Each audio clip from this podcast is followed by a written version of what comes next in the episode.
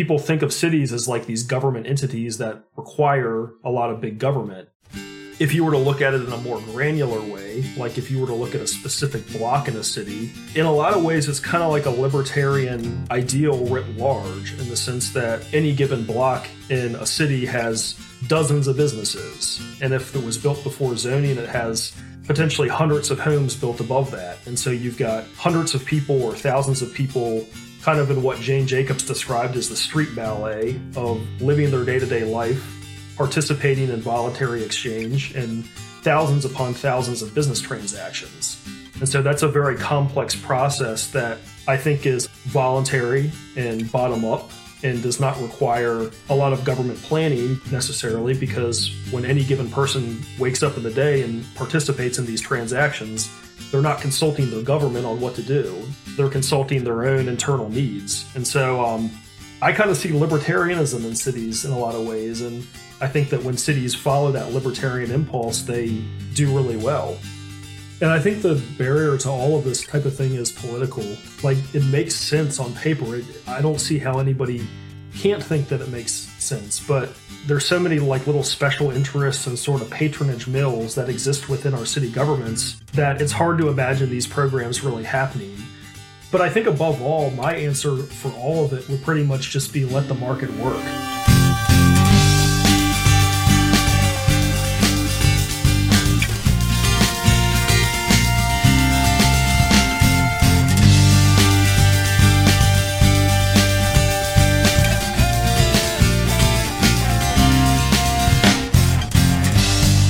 Welcome to Anarchitecture, episode 30. We've talked a little bit in the past about the market urbanism movement, most prominently in episode 18, which was a conversation between Adam Hengels, who founded the Market Urbanism blog, and Patrick Schumacher. However, now that we've reached our landmark episode 30, we've been a bit remiss in that we've never really done a proper deep dive into the ideas of market urbanism. The market urbanism movement has been a big influence on us, in particular, I had very little knowledge of the built environment and the planning industry and all that when we first started this podcast. And so I put myself through a bit of a crash course to familiarize myself with a lot of the ideas that were floating around. And it was a huge help to find various writers within the market urbanism movement because these guys were already saying a lot of stuff from a perspective very similar to our own. I think Adam Hengels is credited with coining the term market urbanism. As Joe mentioned, I had recorded an event with Adam a couple of years ago and got to meet him and a few of the other writers over at the original Market Urbanism blog, uh, like Nolan Gray and Stephen Smith, who runs the at Market Urbanism Twitter account. That original Market Urbanism blog has influenced a number of other people who are calling themselves market urbanists. And one of the most prominent purveyors of market urbanism out there on the scene today is Scott Beyer. He is the founder of the Market Urbanism Report, which is a blog and podcast that continues to develop and popularize the ideas of market urbanism. We've been wanting to highlight the ideas of market urbanism for a long time. We invited Scott on to give a broad overview of the concepts of market urbanism with a particular focus on trying to sort of demystify some of the industry jargon that you might run into if you're following any urbanist writers. Scott has a great resource on his site, which is a post called What is Market Urbanism? And this is a list of about 40 terms, which gives a brief explanation of what these terms mean, as well as the market urbanism position on these issues. We initially started the interview thinking that we'd sort of go through this list and give kind of a list of definitions, but once we got into it, we quickly realized that it was much more interesting just to have a free flowing conversation rather than to be stopping things and defining terms the whole way through. So if there's any terms that are mentioned that we don't sufficiently explain within the episode, then you can visit our show notes for this episode, which is anarchitecturepodcast.com slash 30, and we'll link to that What is Market Urbanism article.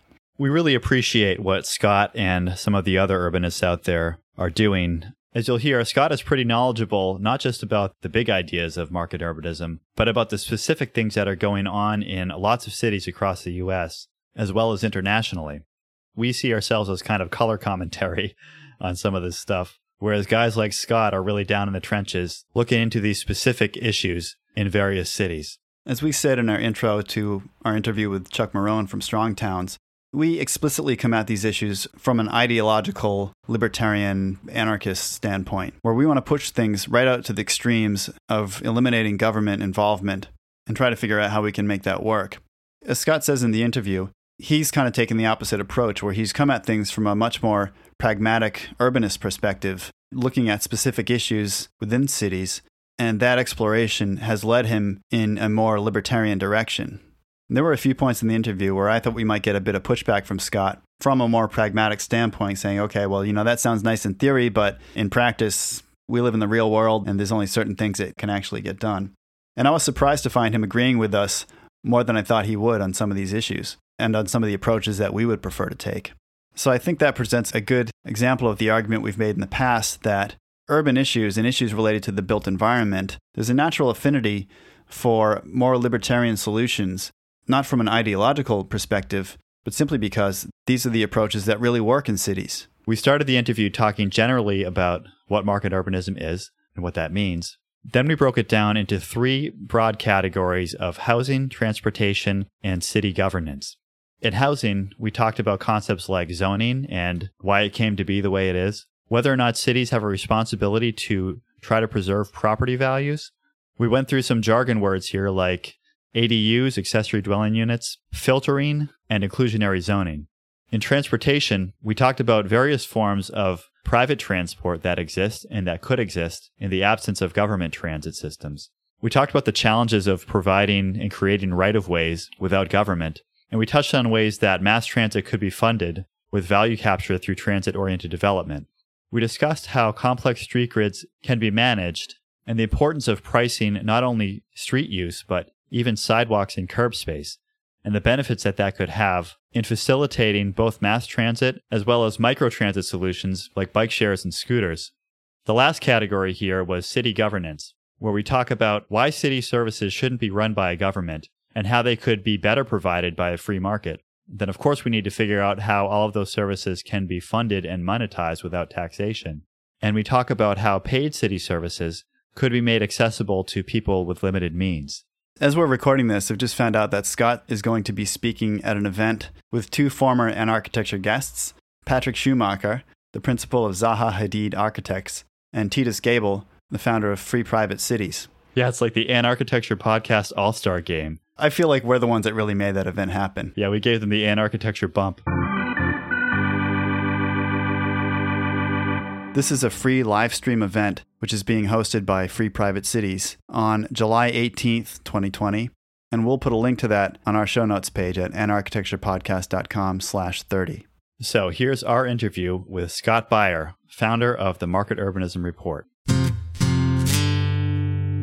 We're here with Scott Beyer from the Market Urbanism Report. Welcome to Anarchitecture Podcast, Scott. Thanks for having me. So, this episode is going to be sort of a broad overview of the ideas of market urbanism. So, first off, how would you define market urbanism? Market urbanism is the cross between free market policy and urban issues.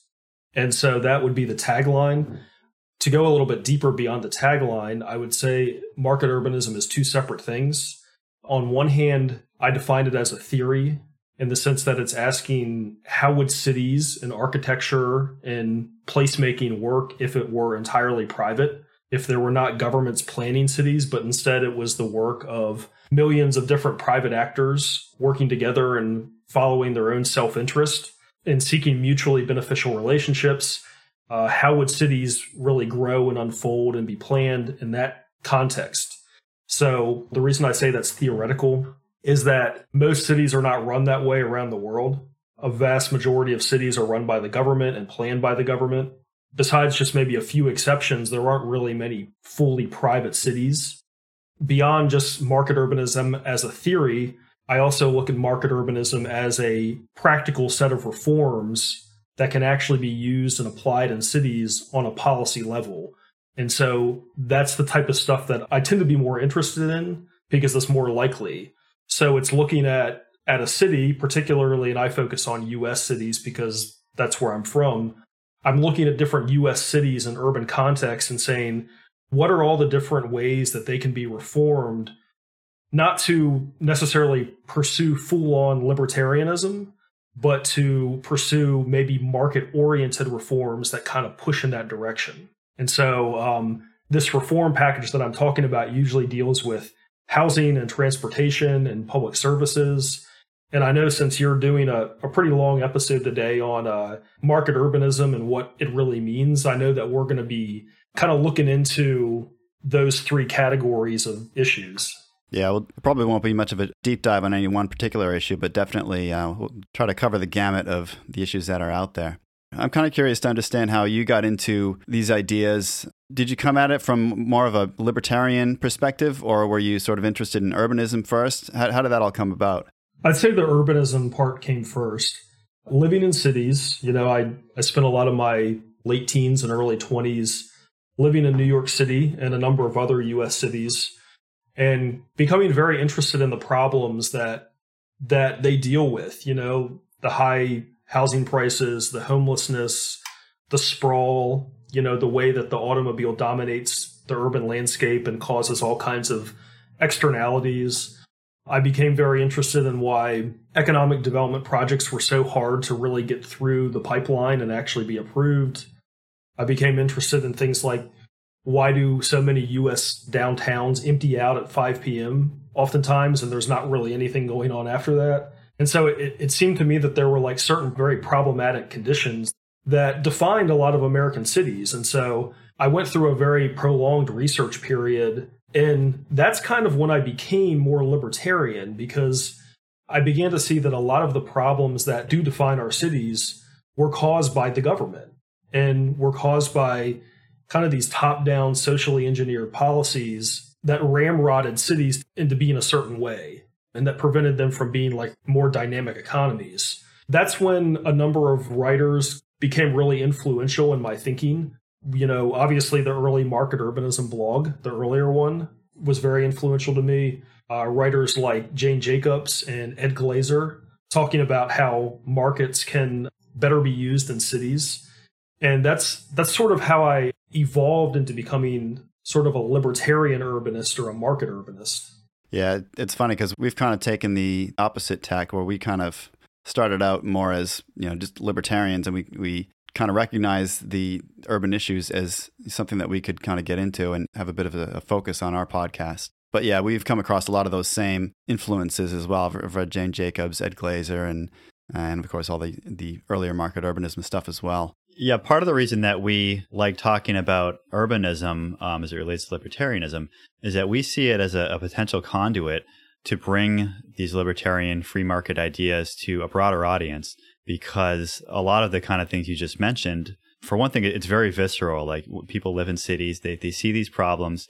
And I think that when we start to explain it in the terms you just did of, of why these things have come to be and what some potential solutions might be, I think that we can do that in a way that it's they're not necessarily politicized, like left and right politicized issues. Some of them are, you know, they have their detractors here and there. I think for us, we see urbanism as a good way to talk about some concrete issues with people and introduce concepts of free markets and libertarianism more generally. Yeah, and I think that the two have a great deal to do with each other. People might not think that offhand because when they think of a city, they think of what you need to even have a city is you need to have these really complex top down infrastructure projects that require some government organization. That's how it's often perceived. And so it's like, how does a city get a, a street grid? Well, you had to have a government come in and oftentimes enact eminent domain and various other broader taxation and various other planning mechanisms in order to put that street grid down people think of cities as like these government entities that require a lot of big government. If you were to look at it in a more granular way, like if you were to look at a specific block in a city, in a lot of ways, it's kind of like a libertarian ideal writ large in the sense that any given block in a city has dozens of businesses. And if it was built before zoning, it has potentially hundreds of homes built above that. And so you've got hundreds of people or thousands of people kind of in what Jane Jacobs described as the street ballet of living their day to day life, participating in voluntary exchange, and thousands upon thousands of business transactions. And so that's a very complex process that I think is voluntary and bottom up and does not require a lot of government planning necessarily because when any given person wakes up in the day and participates in these transactions, they're not consulting their government on what to do they're consulting their own internal needs. And so um, I kind of see libertarianism in cities in a lot of ways. And I think that when cities follow that libertarian impulse, they do really well. Yeah, it's like you, know, you look at these neighborhoods and cities, and there's a bodega on, on certain corners, there's a laundromat on somewhere, you know, next door or something like that.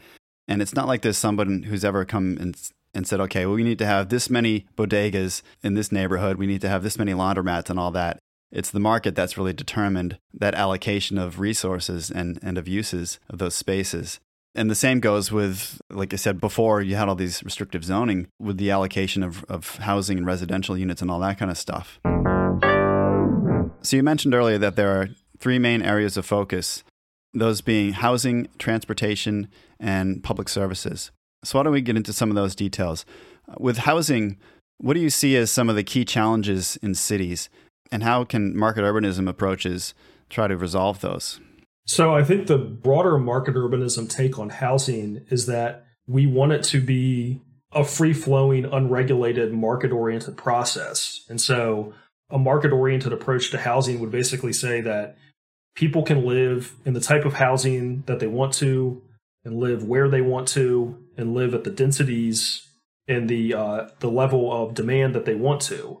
And so if if cities follow these market demand signals a big market urbanism premise, again, this is sort of the theoretical version of market urbanism, would ask what would cities look like if you could just build housing anywhere and development could happen in any which way?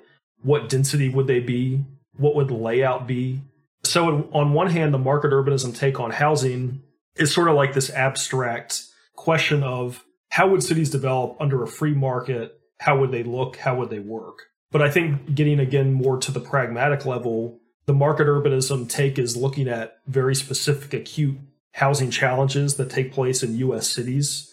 Things like really high home prices and inelastic markets and homelessness and um, the issue of rent seeking and things and zoning and things like that, and saying what are the specific policies we can pursue to overcome those barriers. And so I could go down the list, and I, I think we will to some degree, but uh, I'd, I'd start with something like zoning, the idea of restrictive zoning, and the idea that like we have these really hot urban markets that have really restrictive zoning. And so it prevents people from being able to agglomerate in them and live close to jobs. Yeah, we've talked a bit about restrictive zoning previously. Obviously, that's you know one of our key things as libertarians focused on the built environment. You know, that's a big topic that comes up. Can you talk about some of the specific issues with zoning and how they impact the development of housing? Sure. So I think the main zoning that I'm against is the idea of having single family, which I would call restrictive zoning, that's placed in hot urban areas. So, for example, San Francisco would be an example of one of the most productive cities in the United States. It's one of the leading job markets. And people think of it as kind of a, a dense city, but really like 75% of it is either zoned single family or is something very close to single family, like like maybe duplexes. That really emphasizes just the fact that you have all kinds of people who want to live in the city. The, the prices of the land and of the median home prices really reflect this high demand, and yet the city cannot change. Like a developer who buys a land plot in a single family zone neighborhood either cannot change that zoning or if they attempt to get some sort of waiver or upzoning, they're going through years of planning.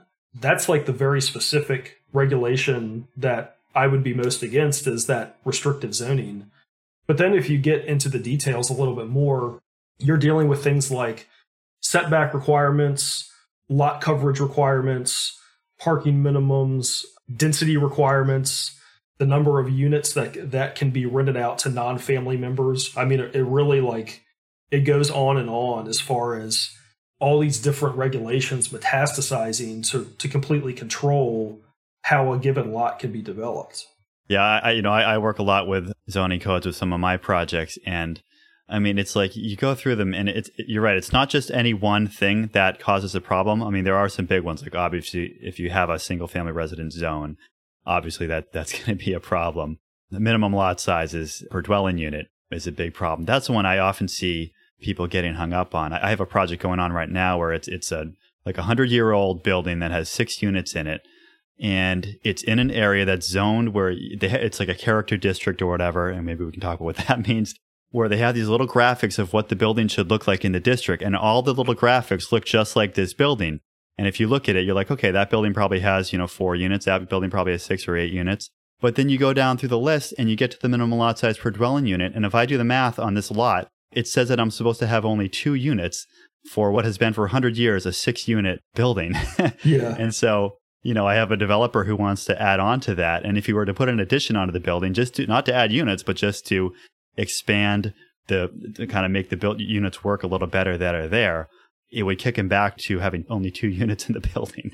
I mean, this is the this is the kind of stuff that is just so counterintuitive. And I mean, I wonder if people who are putting these things forward and, and sitting on, you know, planning boards and zoning boards, if they even understand this stuff. I mean, do, do they even understand what the impact of some of these things are, or are they just, you know, following the letter of the law? I don't know. I mean, I I was having a conversation the other day with a public official who had just been elected into the city council in my city, and um, we were discussing the zoning of what we call like a, a big husk in the middle of our downtown. It's a large, what for us is a skyscraper that it's about eight stories, uh, which is tall for my city. And it has been a shell for almost a decade because the financing fell through during the recession and it never really got back and got redeveloped. And so you've just got this big empty husk. And we were discussing the zoning and the way that it had originally begun as a hotel and now they want to rezone it into housing. The official I was speaking with was saying that he wanted to have a minimum number of units of something like 10 to 12 u- allowable units that they can be subdivided into. And I was just trying to explain that when you do that in an eight story building, that means the units are going to be massive. You know, if you can only allow 12 units, if you're if a eight story building is only zoned for 12 units, they're going to be very large and very expensive. And if they can be zoned for 100 units, then basically that means you have a bunch of efficiencies that would probably sell for relatively cheap. To answer your question, like I no, I don't think people understand necessarily. Like I don't think they have the math in hand really to understand like how the financing and how the um the regulation really dictates the price of a unit. Right.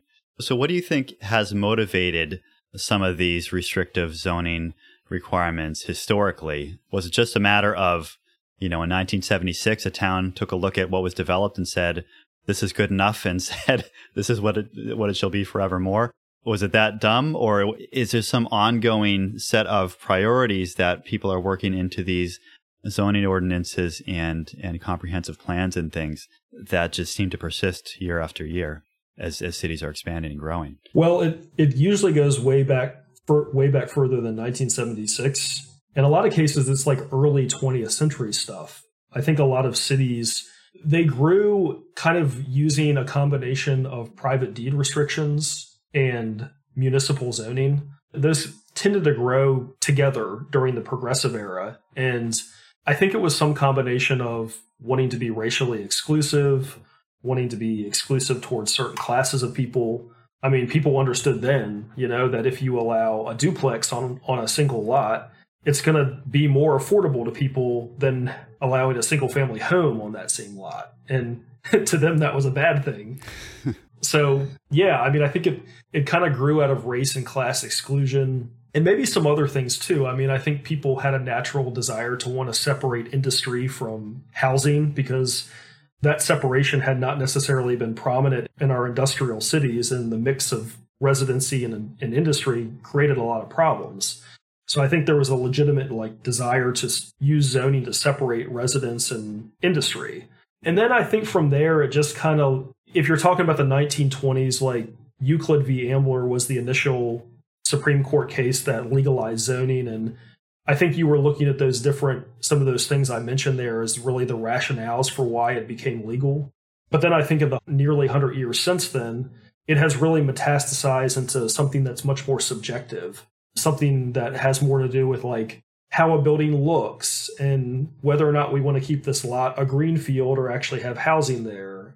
And obviously, the growth of the automobile brought traffic problems. So that became a whole other new reason to restrict housing. And and so I think the zoning and the reason for wanting to support zoning is more complex than it was back in the 1900s.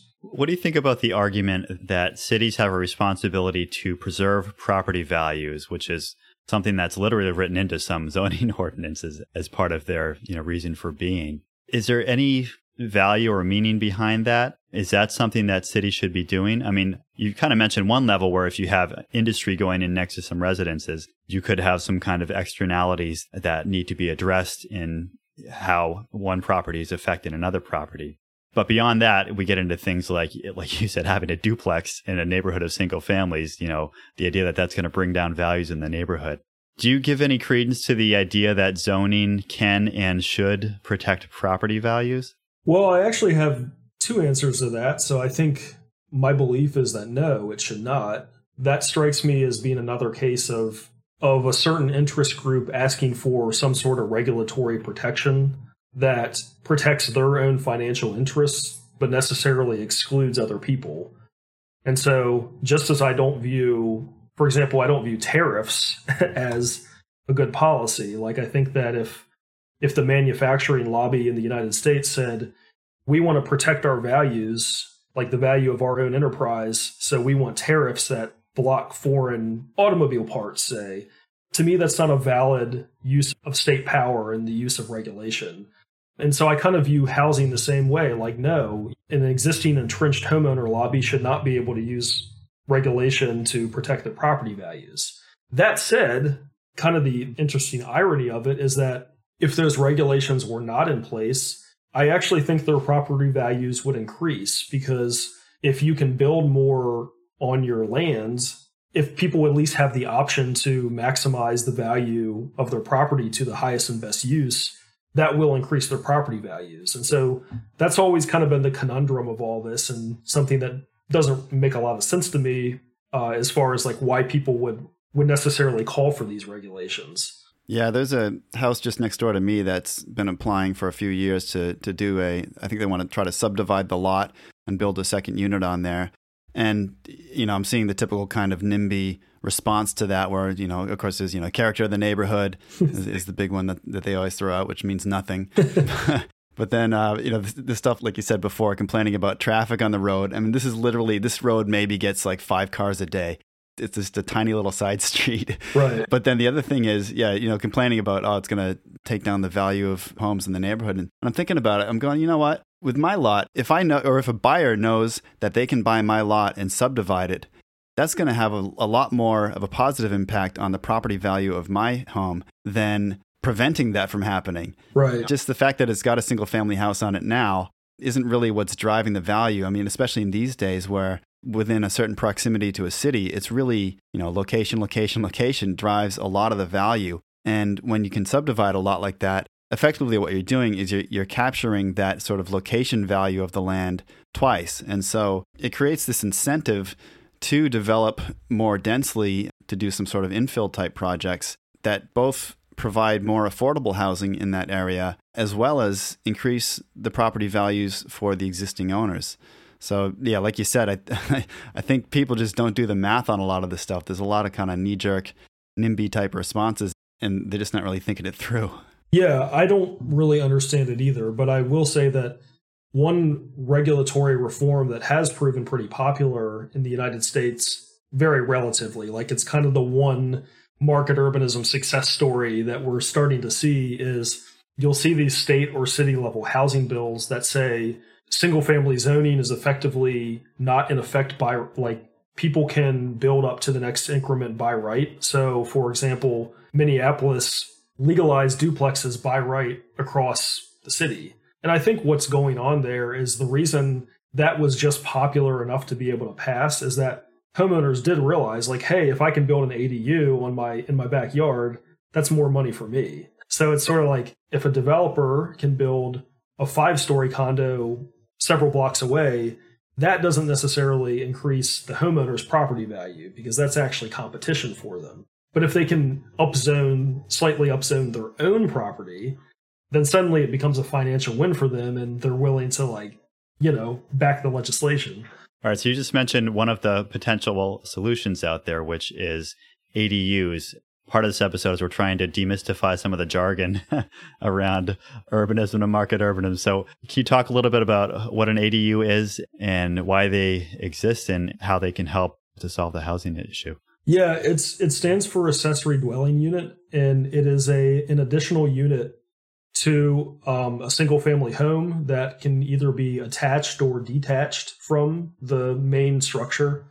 So, an example of an attached ADU would be like a basement that has been retrofitted to actually be housing and is rented out on the private market. An example of a detached ADU would be like a cottage home in the backyard that might have been used for storage before, but it's been kind of fixed up and turned into a home. That's one option for more housing. It's not my favorite personally because it kind of has this ring of like, um, you know, we won't build proper housing for the millennials, but we'll put them in the basement and yeah. that'll be their home. And so it's kind of like a option of last resort, in my opinion, but it's better than nothing. Yeah, I agree. I actually have a have a building permit out right now to to put an ADU in my basement in a house I moved into uh, last year. So we have a walk up basement, and we're gonna fit that up to be an, an office space for ourselves and and then an ADU for when we want to rent it out. So, I mean, for me, like an ADU, it's this kind of fiction created by zoning ordinances where first it's like first they take something away, which is your ability to build a duplex or, or a, a triplex or whatever. But then they give you back this little morsel of something that you could build called an ADU and say, well, okay, you know, I guess you could have one more person, you know, live on your property. But, and then they put all these restrictions on it. For me, it had to be owner occupied. There's, you know, all kinds of different restrictions that they tie in there when all they need to do is what you said earlier, just allow places to, to get to that next increment of development. Just say, if you have a single family, you could build a duplex. If you have, you know, and maybe you have to meet certain requirements like your septic system or whatever, but those are just technical requirements that can be sorted out. And beyond that, let people build what the market will bear. Yeah, it's always kind of struck me as the housing version of breadcrumbs. Like yeah. we're just going to sprinkle these down to you. But I mean, anytime I voice this on social media, people get kind of upset because I I think there are a lot of very staunch ADU defenders, um, and they'll they'll say, "No, you have to come see my ADU." Like I I just renovated my basement and it's beautiful and like it's ready. It's it's getting all kinds of rental income, and so it's better than nothing. But um, I think building more new housing, the more new housing we build, the better quality it's going to be and more spacious and have more modern amenities. So I look at actually like what people would call luxury condos as something that that's actually like good quality housing. And the more we build it, the less luxury it will be. And and the more people will be able to really like tap into good quality housing. So related to that let me let's see if we can get to the flip side of that.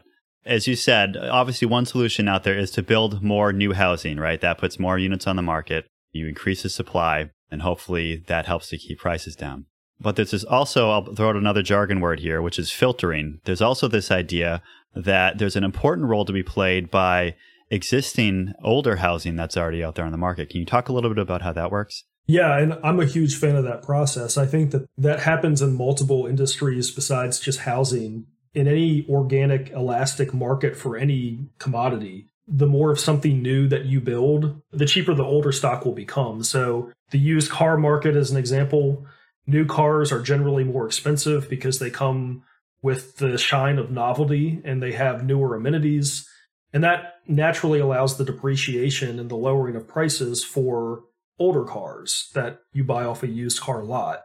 I'd like to see uh, housing begin to work that way, and I think that it does in markets that are elastic. And so you see that in the markets that allow a lot of new housing, the older neighborhoods tend to depreciate over time, and the uh, housing becomes cheaper and an option for the lower and middle class. Yeah, and of course, when you start talking about filtering, you know, quite often the first knee jerk response you get is, you know, the, the fear of gentrification because you're talking about building new, you know, high value luxury units, or not necessarily luxury, but higher quality units than what may be existing in that neighborhood. And then, of course, the fear that people get is, well, what about the people who live there now? I know if you're tearing down my apartment building and putting up something that I can't afford, then I'm going to be, you know, I'm going to be out on the street. I heard a statistic on another podcast well, this guy was saying that the reality of gentrification is that there's something like less than 10% of people in a neighborhood get displaced when a whole neighborhood gentrifies. And those people who do get displaced typically end up relocating to another neighborhood of essentially similar quality to the one that they left.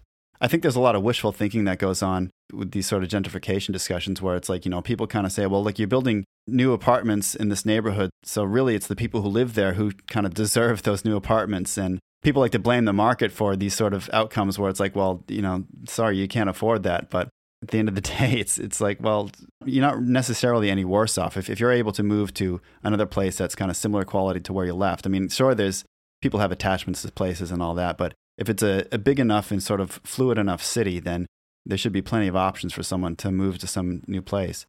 The other side of that was that when gentrification happens, the existing residents who do own their apartments or their units or whatever tend to benefit from the increased property values just because there may be new amenities that come in or you know the overall kind of attitude about that neighborhood improves. So whenever you hear about gentrification, quite often you hear this sort of a single anecdote about the one shop owner that got kicked out because they wanted to put in some sort of high end store or something like that, or, or a high end coffee shop. Or you know the single mother who got kicked out of her apartment or who, whose building was torn down, you know, and she had to go move somewhere else.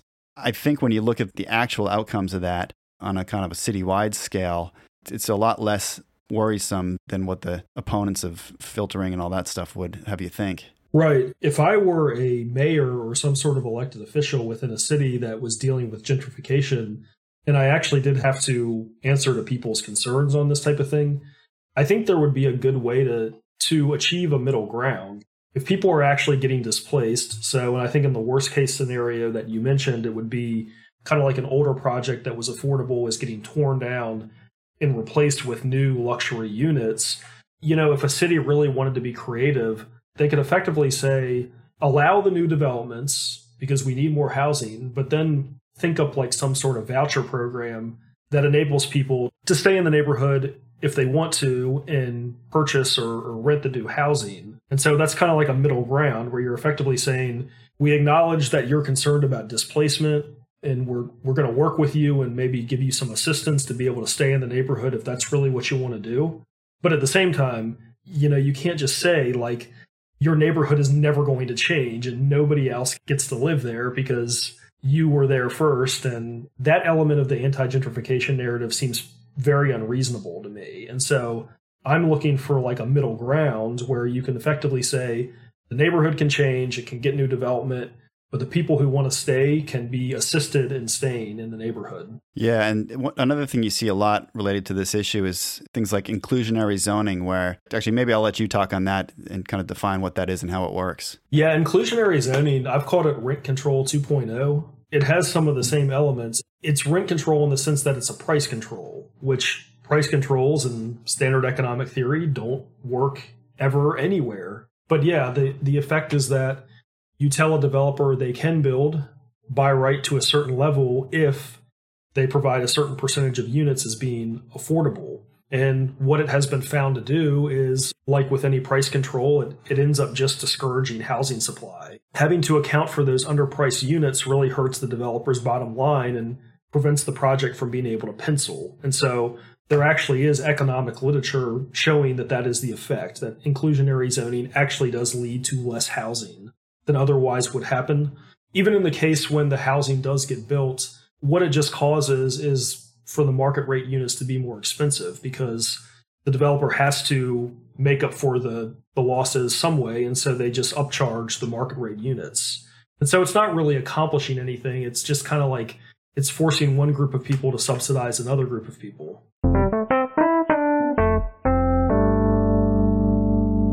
All right. Well, there's probably a lot more we could say about housing, but why don't we leave it there because we do have some more stuff we want to talk about.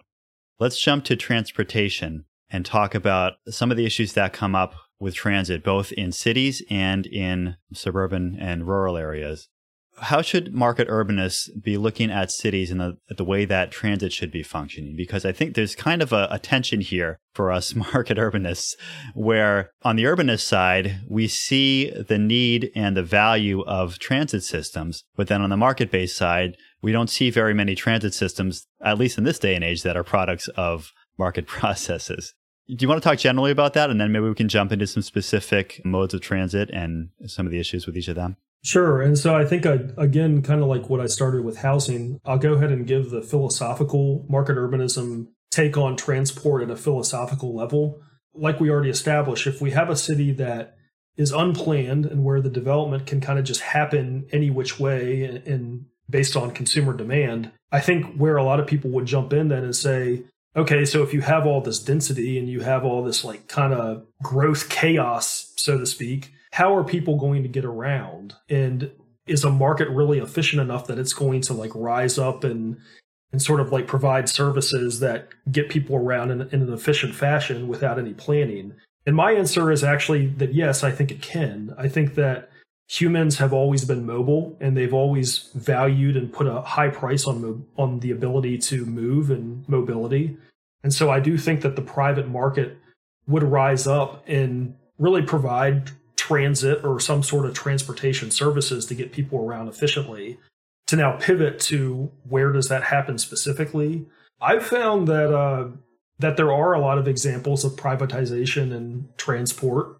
In a lot of cases, you do have city street. Like if you go to a lot of uh, developing world cities, you have surprisingly developed mass transit networks, and a lot of them are very bottom up. I find that a, a common scenario, for example, in Mexico City, uh, they call them peseros, which are these little minibuses that go all around and have informal routes that are often guided based on consumer demand or like a specific request from a, a given patron. And so they're flexible and they and they're kind of like efficient. The drop-offs and pickups happen very quickly and they're very cheap. And i view that as kind of like that's market urbanism. That's that's an example of market urbanism and you do see it uh, they have different names but you see these sorts of nascent transportation industries pop up all over the world where it's allowed. Yeah, it's like the Uber of driving. Yes. Well, we have our example is Uber. You know, it's sort of like that's the first world example, but um, that's really not innovative. It, it's sort of just piggybacking on what happens all through the second and third worlds. Yeah, it's funny, you know, with, with libertarians, there's this running joke, which is, you know, who will build the roads? because that's usually the first thing that you get asked if you try to tell someone that infrastructure can be developed privately. But it is, you know, when you start to think about it, it, it is challenging because you get to cities where you've got all these people, all these kind of different, potentially conflicting interests, and yet somehow, you know, they, they all find a way to make it work. I was reading um, Alain Bertaud's book, which is uh, Order Without Design, and he's very much on board with the whole bottom up planning, basically very light touch in terms of zoning and regulation and all that stuff.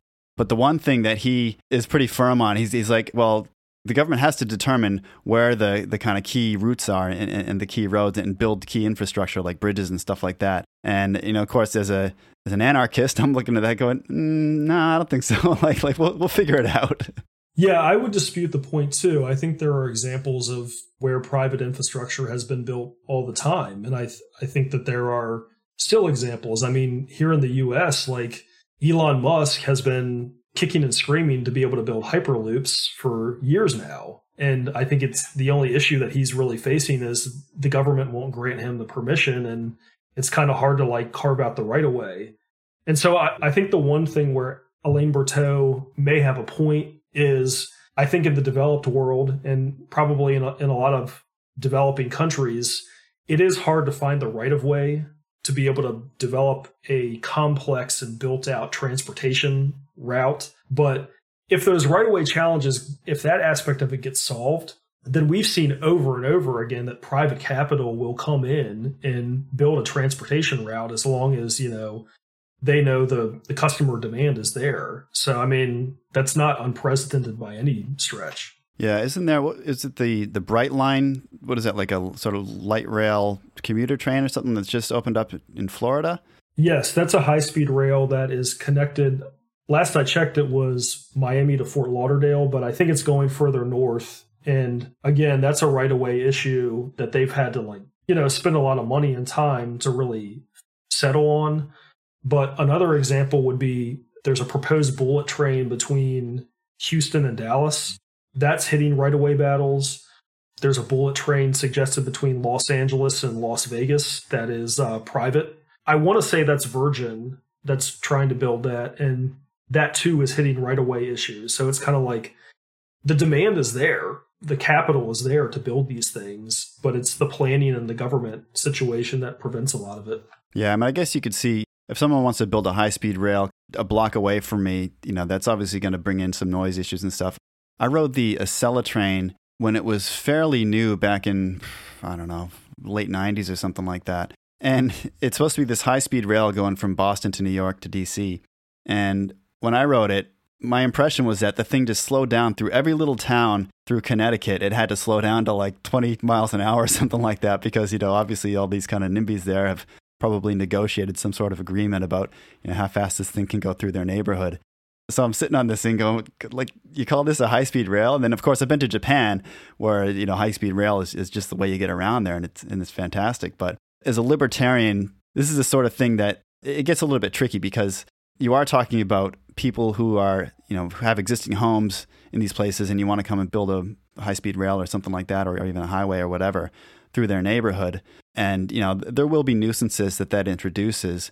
So it can be challenging as an urbanist, you say, well, this is really the best thing for this area. Like you, you can kind of see long term the benefits that it's going to bring. But then as a libertarian, you're also going, oh, but you know, these people have their property rights and they should have some sort of say in whether these nuisances can impact their properties. Now, we've talked a lot about privatizing infrastructure, and we have talked about these issues of nuisances and stuff as well.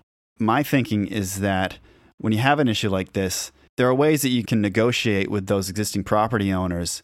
And I think that if it's done through some sort of a, a government body who's meant to represent, you know, the, this whole town or this whole group of, of people, then it's sort of this, you know, one step removed from everyone where you're going to get some sort of either some sort of sweetheart deal that happens where you know the the developer gets their way and then all the neighbors you know are just going to be fed up with this thing for its entire existence or it could go the other way where the neighbors basically have complete sway over the the local government and just block the project but i think that if the private developers could negotiate directly with you know some of these property owners that there would be a much more amenable process that they could discover.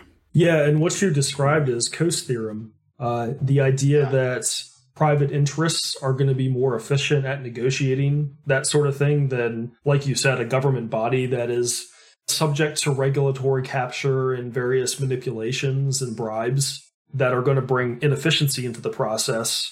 The Coase theorem effect effectively says if you want to obstruct somebody from doing something, you have to be willing to pay for it, or they have to be willing to pay you. That brings a sense of like what the actual value of the um, negotiation is and, and the demand that they're making.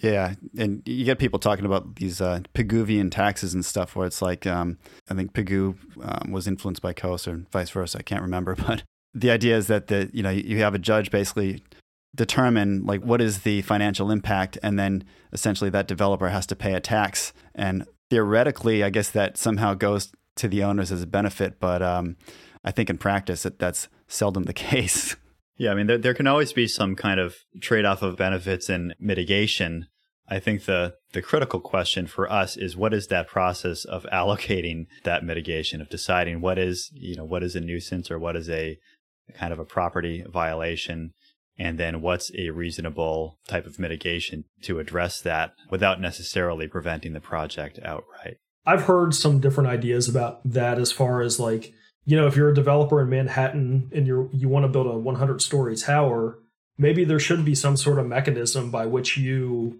can effectively pay off the people who are going to be impacted by it, who are going to like receive the shadows and the higher traffic. And you know maybe like you can pay them a stipend to cover for the impacts but then the actual ability to build the tower is still by right. And so it's a more efficient process.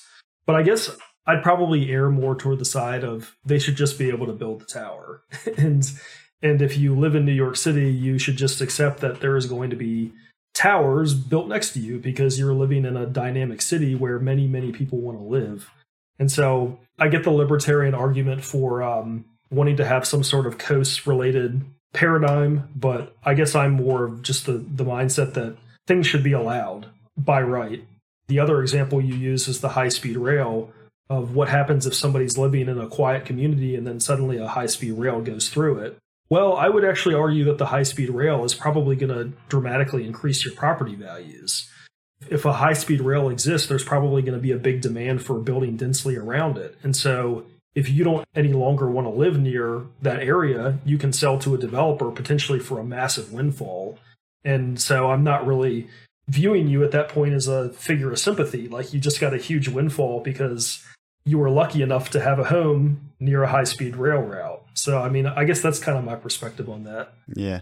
And that kind of gets into this idea of like transit oriented development, where when you do put in this infrastructure, it actually incentivizes more dense development around, you know, let's say the train stops. Well, yeah, I think that's a, I, I generally am a, am a huge fan of that and think that uh, we don't really do it enough in the US I think a lot of Asian cities have really mastered this idea of what they call value capture. And in some cases, the train companies actually own the surrounding land plots and then they develop them really densely. And that becomes a form of revenue that then it's kind of like a feedback loop where the revenue from the development gets thrown into improving the train service and then the train service is improved so it increases the value of the development to me that's a very like sensible whole way to go about urban development.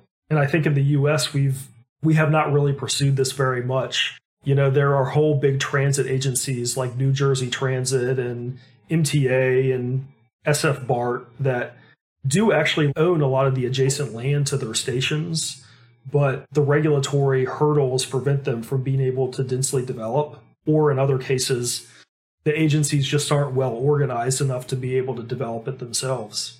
Well, nor do they have the incentive to develop it because they're not necessarily, you know, motiv- motivated by profit, you know, evil profits like a business might be.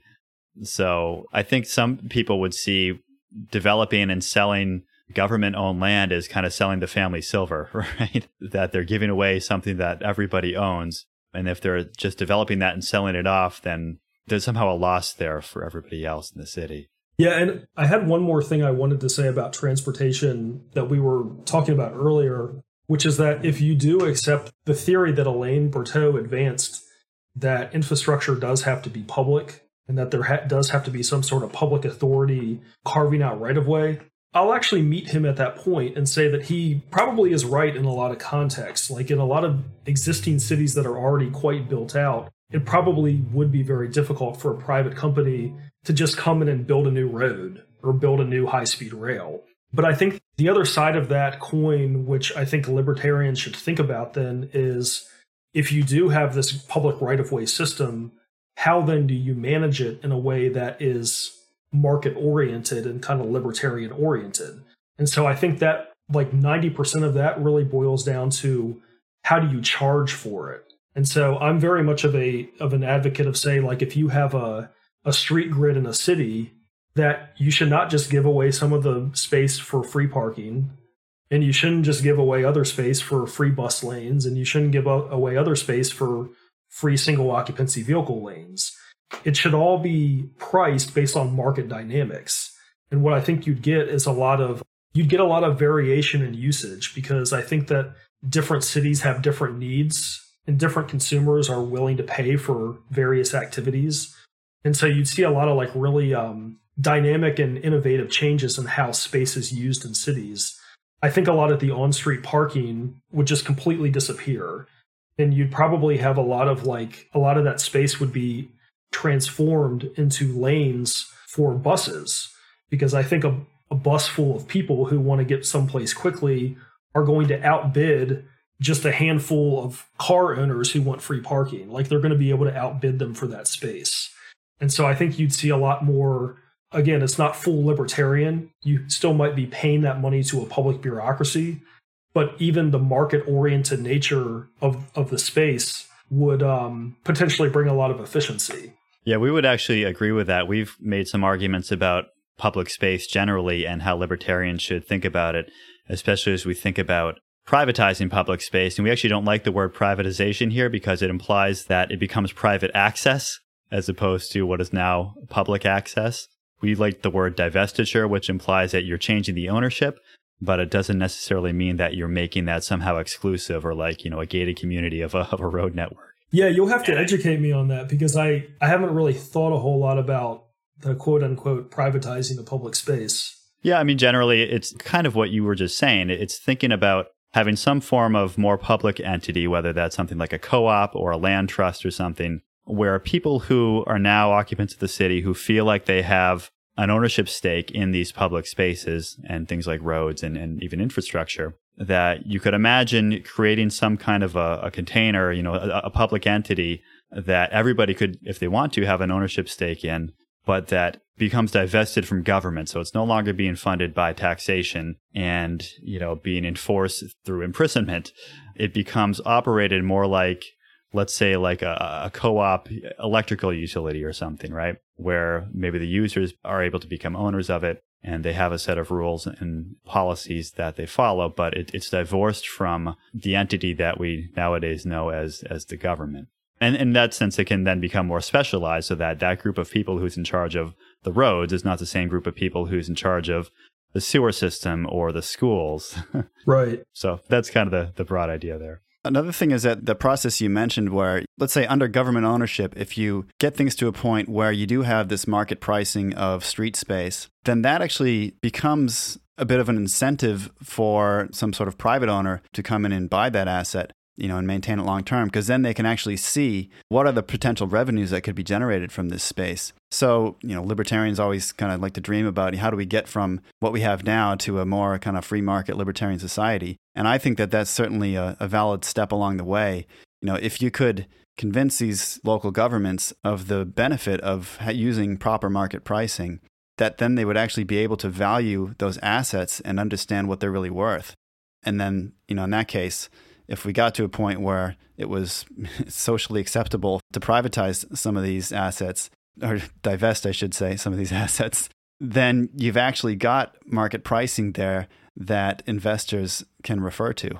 Yeah, and I've I've thought about that quite a lot and am a huge fan of the idea. I mean, just thinking of a place like New York City, if the curb space were for sale throughout the different boroughs, I think what you would probably see in some cases is you'd see an entity like Uber or maybe bus companies that want to carry more people than Uber typically does might want to actually buy some of that curb space and then if they own the sidewalk as well they could uh, build some bus shelters that are typically probably going to be a lot more attractive than what the public bus company provides you know, you'd actually address a lot of problems there because a lot of Ubers are now having to double park because they don't have anywhere to pull over. And so I think from their own interest, they would want to have curb space that they could pull over into. And they would also want to have uh, a bus shelter that is viewed as something that is like attractive for their users. And so I can see that sort of transaction taking place all the time. I mean, you could have everything from bike share companies that everybody complains now that their bikes are getting littered all over the sidewalks. Well, if bike share companies could purchase some curb space on every block that is now used for free parking and put a bunch of bike storage, they might view that as in their own interest and they might do it. So, yeah, I'm a huge fan of that idea. Yeah, exactly. And with this whole thing with the bike share and the scooter share and all this stuff that's going on these days, you know, everyone complains that, oh, there's just these scooters littered all over the sidewalks. And it's like, well, yeah, that's it's a tragedy of the commons. It's it's you know economics 101 is that that's what's going to happen when you have this this space that's not owned, it's not allocated, then people are going to use it in whatever whatever way they want to.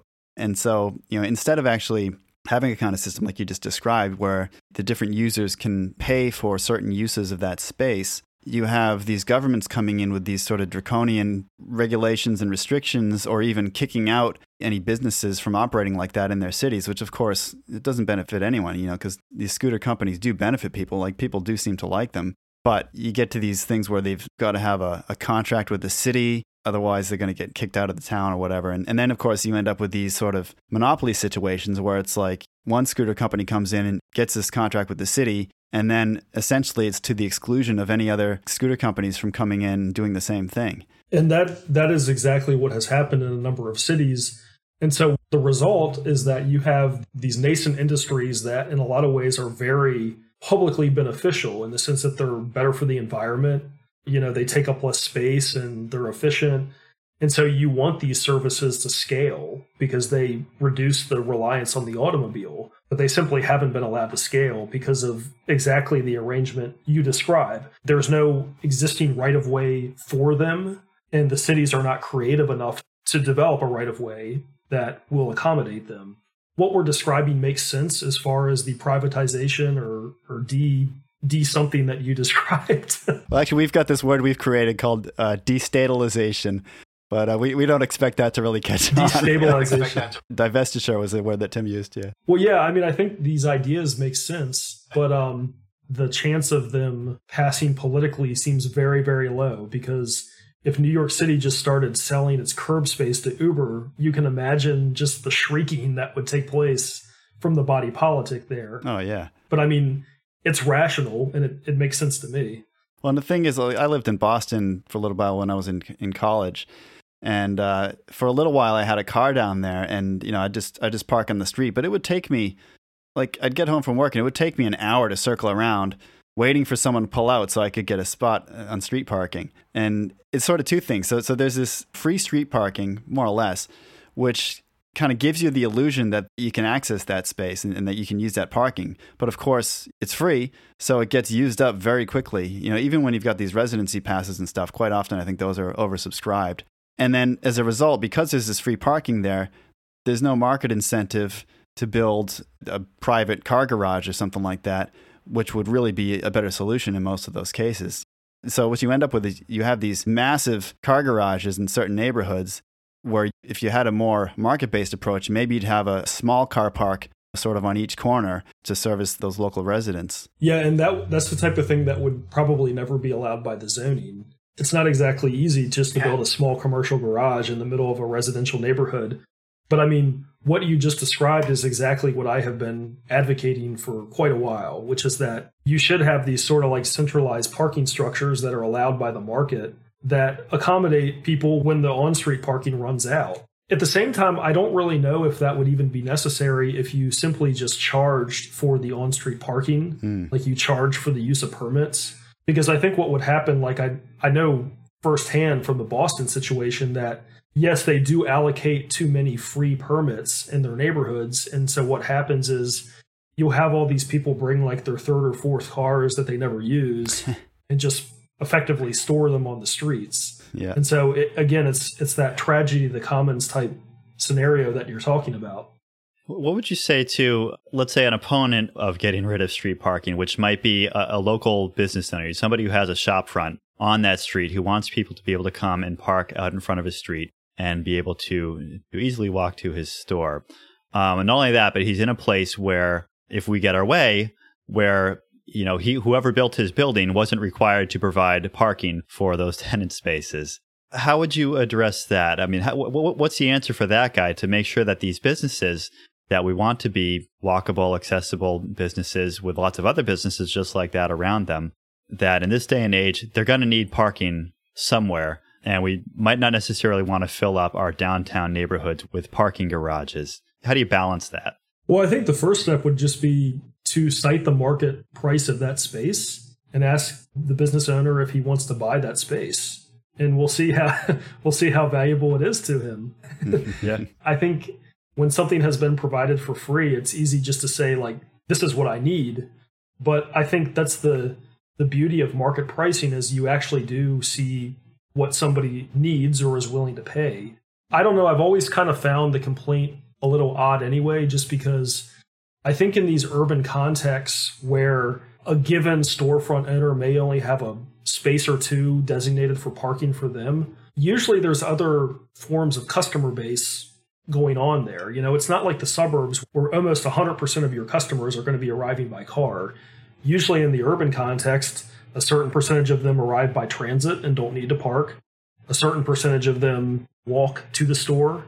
To take, I'd say, maybe the most absurd scenario would be if you're a storefront owner in the middle of New York City and you're demanding that the parking right in front of you remains open just for you, that kind of has an absurdity to that argument because the reality is that if you're in Manhattan and you're a storefront owner, a vast, vast majority of your customer traffic is not coming and just parking in that parking spot. It's going to people coming out of the subway, walking, biking, etc. There's sort of some second and third order effects here too, where once you actually get to the point where you're pricing the parking and essentially increasing the cost of using a car to access these places, then that's actually going to make some of the other transit options look more attractive just to the users. You know, so and, and to me, you know, driving into Manhattan or or even downtown Boston, my take is that you know drivers in Boston are jerks, but uh, drivers in Manhattan are just insane.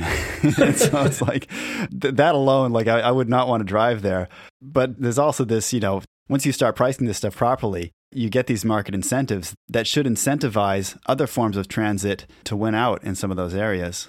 Yeah, and I think a third dynamic beyond just what you just mentioned is the idea of the less space you're having to dedicate to automobiles and parking, the more space you can dedicate to actually beautifying the streets. And so that can have the effect of increasing property values and increasing customer traffic. And so the interesting thing is that there are some businesses that get this, and usually they come in the form of coalitions. So there's like a lot of business improvement districts where a cluster of businesses have paid a special tax and a lot of times those taxes go towards street beautification. So it's removing automobiles from key areas and widening the sidewalks to, say, make more room for the pedestrian or plant nice shrubbery or install public art. And so that's what actually makes the neighborhood more attractive. No, you can't go and directly park in front of the business. You might have to go to a garage, but when you get out and walk, you're seeing a more beautiful streetscape. And that makes you actually more likely to patronize the business than the other way around. We're seeing some of these developments happening these days where cities are like closing down streets to cars, either restricting it to maybe just, you know, public transit only or bikes only or walking only or something like that. What's your take on that sort of stuff? Well, yeah, I think it, I mean, to me, it's certainly something I personally prefer. And it, it seems to make a lot of sense in the age of coronavirus now, where because of social distancing measures, a lot of restaurants don't necessarily just want to pack their people indoors. They want to have like outdoor seating and enable people to socially distant and be outside where they're less likely to catch coronavirus. And so you are seeing these retrofits where you know some cities are are adapting and actually allowing the seating to go outside and taking away some of the parking spaces. But i think above all my answer for all of it would pretty much just be let the market work. Let the consumer decide you know like have a market based pricing system so that the businesses themselves kind of like decide and then pay for what they want to use that public right of way for and then let the consumer respond. Just let the chips fall where they may and see what happens Well, before we let you go, Scott, we did also want to talk a little bit about governance. Obviously, the word city has become synonymous with government. And when we think about governing a city, it's hard to think about that without thinking about the types of municipal governments that we have today. What do you see as some possible approaches or arguments we could make as market urbanists for ways to get to more of a market based system of city governance? Yeah, well, I think it's some of the things that we've already discussed in respect to uh, transportation. The idea that city services should not necessarily be government run, that we should explore ideas of privatization or at least kind of push in that direction. So I think some examples that I could cite here of real world examples would be something like a charter school, where rather than having the big public monopoly school, you have a charter school, which is still publicly funded, but has a different governing model and is not like subject to the rules of the larger bureaucracy. Other examples could be, yeah, like finding public space or public right of way and I guess decoupling it from the idea of being government run, but instead being sold off to private companies or private interests who will use it in a more efficient way. Other examples of market urbanist style city governance would be things like value capture. So I'm a huge fan of the land value tax.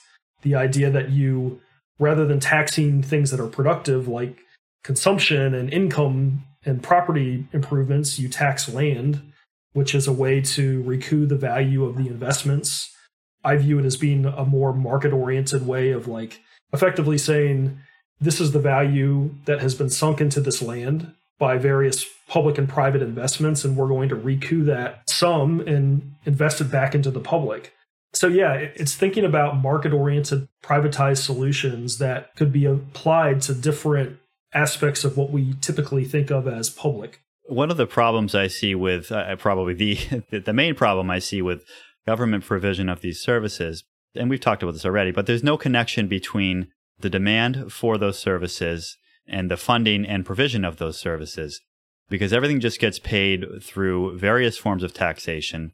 You mentioned this land value taxes as one possible source that could possibly better align those tax payments with the provision of services and the provision of value that is created by those government services. Mm-hmm. But I would argue that even that is, is, still a pretty blunt tool for funding and monetizing various services that government provides. And so I guess my, my only point here is that I think that part of our goal or part of our argument should be that we need to, as you said with the charter schools, you need to separate the payment system through taxation from the provision of services and start to allow some kind of supply and demand feedback loop to come into that process where, as we've already talked about, there starts to be a more rational way of pricing these services based on how they're being used and, and who wants them and who demands them. Yeah, and I mean, there's other models as well that I document on my website called What is Market Urbanism that goes into like 40 different issues. And when it comes to the city governance, there's a couple different things. I mean, not just land value tax, but something like uh, user fees. If you use the recreation center or the park or the school or the road or, or whatever, you pay a user fee and that becomes a form of revenue stream that then is used to maintain that facility. And so that quite literally is market feedback. That is, the consumer is paying the amount that they perceive to be the value of using something. And so to me, that seems like a form of privatization. You know, another example would be something like tax increment financing, which the way that works is that if you want to make a, an improvement to a specific neighborhood, you have a special tax that is thought to be the incremental value that is created by that amenity so the revenue that comes from that extra tax is then used to pay off the bonds used to fund the amenity. And so it's kind of like this immediate form of feedback that is very, very different than just typical property taxes. Yeah, and we're of course with you on that. I mean, I think the user fees are they do what we've just been describing, which is to align the demand with supply and the provision of services and tell the city what's working, what isn't, and what's valued and what isn't so that they can allocate their spending, you know, rationally. Of course, the devil's advocate argument there would be well, okay, if you start charging everybody for everything that they do, there's some segment of the population who's who might not be able to afford that. They might not be able to afford to pay for whatever the going rate is for a parking space or for a public park or whatever the charge is out there. So the concern would be that you start to create this kind of two-tier system of people who can pay for all these services and people who can't. What would you say to an argument like that? Well, I think that's like I think a lot of that is really settled by things like guaranteed minimum income, which I'm not necessarily an advocate for, but that's a lot of times people advocate for something like that so that people can have their basic provisions. But I also look at the voucher model as you distribute vouchers to people who are below a certain income threshold, and then they use it to buy the public services that they want and that they value. And so, an example that I find really compelling and that I'd like to see tried in an American city is rather than funding an MTA, like basically saying we're going to provide the transit ourselves by funding an MTA and a transit bureaucracy, just give people transportation vouchers and let them shop the private transit market. And so I think you would probably have more efficiency and consumer choice than just having this big monopoly that requires ongoing funding and has all kinds of public choice problems and inefficiencies. Yeah, I, w- I would agree with that right now what we have is a system where the supply of services is being used as a means of wealth redistribution. And I think that whether or not you think that there should be some kind of forced wealth redistribution like we have now with various government systems, as you just said, I think that we could kind of compromise on that and say, okay, yeah, we could, let's have some kind of wealth distribution. Like that can be the thing that government does. And, and again, I'm not arguing for this. I'm saying that let's just take that and set that aside. Like we're not going to fight that fight right now. But why would we want that wealth distribution system to be funneled through the way that roads get built and the way that things get developed and the way that infrastructure is provided why don't we just price those things rationally so that they can respond rationally to a market and then have the wealth distribution be its own separate efficient system that actually gets wealth efficiently to the people who might need it.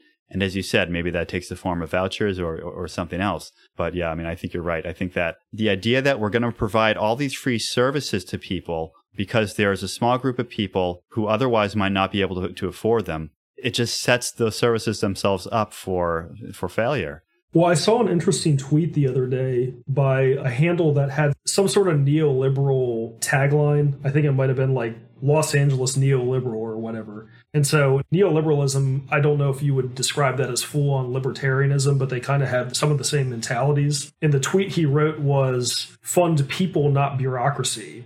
And so, I think what he was going with there is if you're going to have government spending and government programs, just send it as a direct check to the people who are going to use it the way they want rather than having the Department of Transportation and the Department of Sanitation and all these different departments that are all kind of like patronage ridden and not really efficient. And so I think there's a lot of wisdom to that. And if we're going to have government funding, I, I would sooner it be in that manner than the existing one. Yeah, I would agree. Because what that does is that it opens up these services to allow for competition and allow for other market actors to come in and possibly provide better, more efficient, cheaper services. I mean, you could think of the example of schooling. You mentioned charter schools. Right. You could imagine if a school district, you know, if a town took its school district and rather than buying the buildings and hiring the teachers and everything, they say, we're going to keep everything just as it is. We'll keep running this organization, the school organization. But rather than taking the money to pay for that, you know, out of property taxes or whatever and just grabbing it out of the general pool of funding, we're going to figure out that this is how much tuition costs for each student. You just send that voucher or whatever it is to each student, and then they pay it to their school, and then that gets paid back through the system to make it work. But then you allow other providers to come in and to provide services where they could possibly get funded by those vouchers as well. So that over time, if there's some private school provider who's going to come in and provide a better service, then they'd be able to do that. And you don't have the situation where, in order for somebody to send their kid to a private school, they have to pay all the property taxes plus tuition to another private school. That's just, you know, just one example, but you can imagine that being extended to all the other various services that government provides. Yeah. And I think the barrier to all of this type of thing is political. Like it makes sense on paper. It, I don't see how anybody can't think that it makes sense, but there's so much vested interest there's so many like little special interests and sort of patronage mills that exist within our city governments that it's hard to imagine these programs really happening. I mean, like a, a public school division is never going to be in favor of just giving people vouchers because they probably know that they'll use the vouchers to go to private schools because private schools give better education. And so it's sort of like they know their careers are done if we ever have a program like that. And so there's just not like this incentive there to really do that sort of radical reform.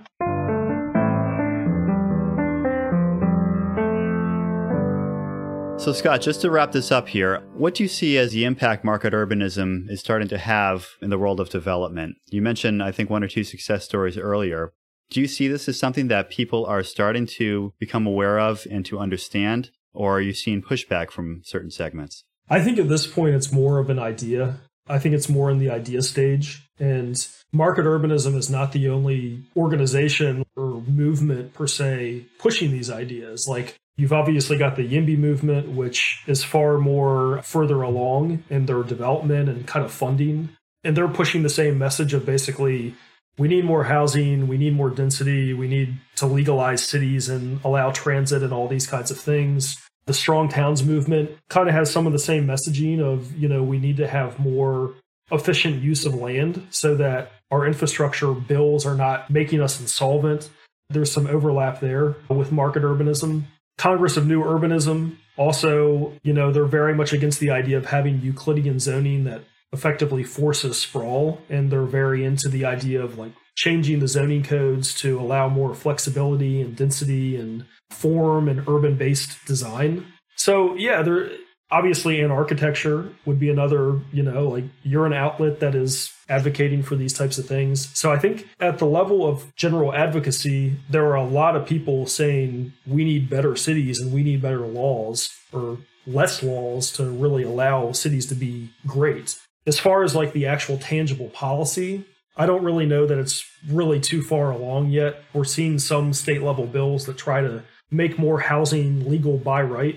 There's just a lot of political resistance and inertia to really making these mainstream. And so I'm kind of in it for the long haul and I'm I'm really like passionate about the ideas and really interested in gradually seeing this change, I guess over the course of years or maybe even decades.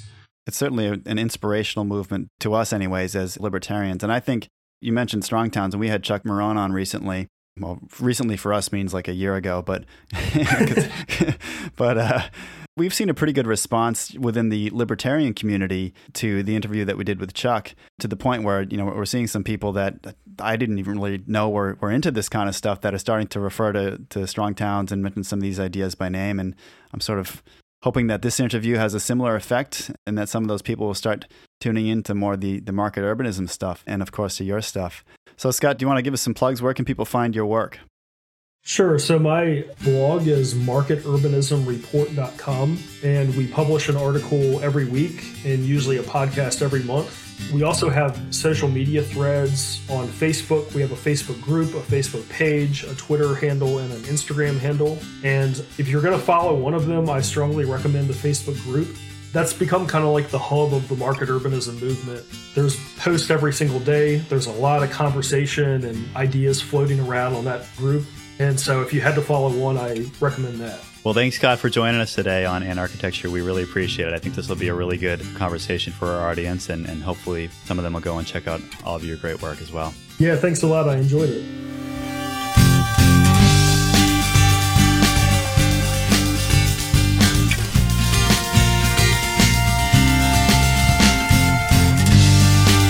Thanks for listening to Anarchitecture Podcast, the built environment of a stateless society. Visit anarchitecturepodcast.com to follow our blog and social media and find out how you can support us through Patreon or with cryptocurrency.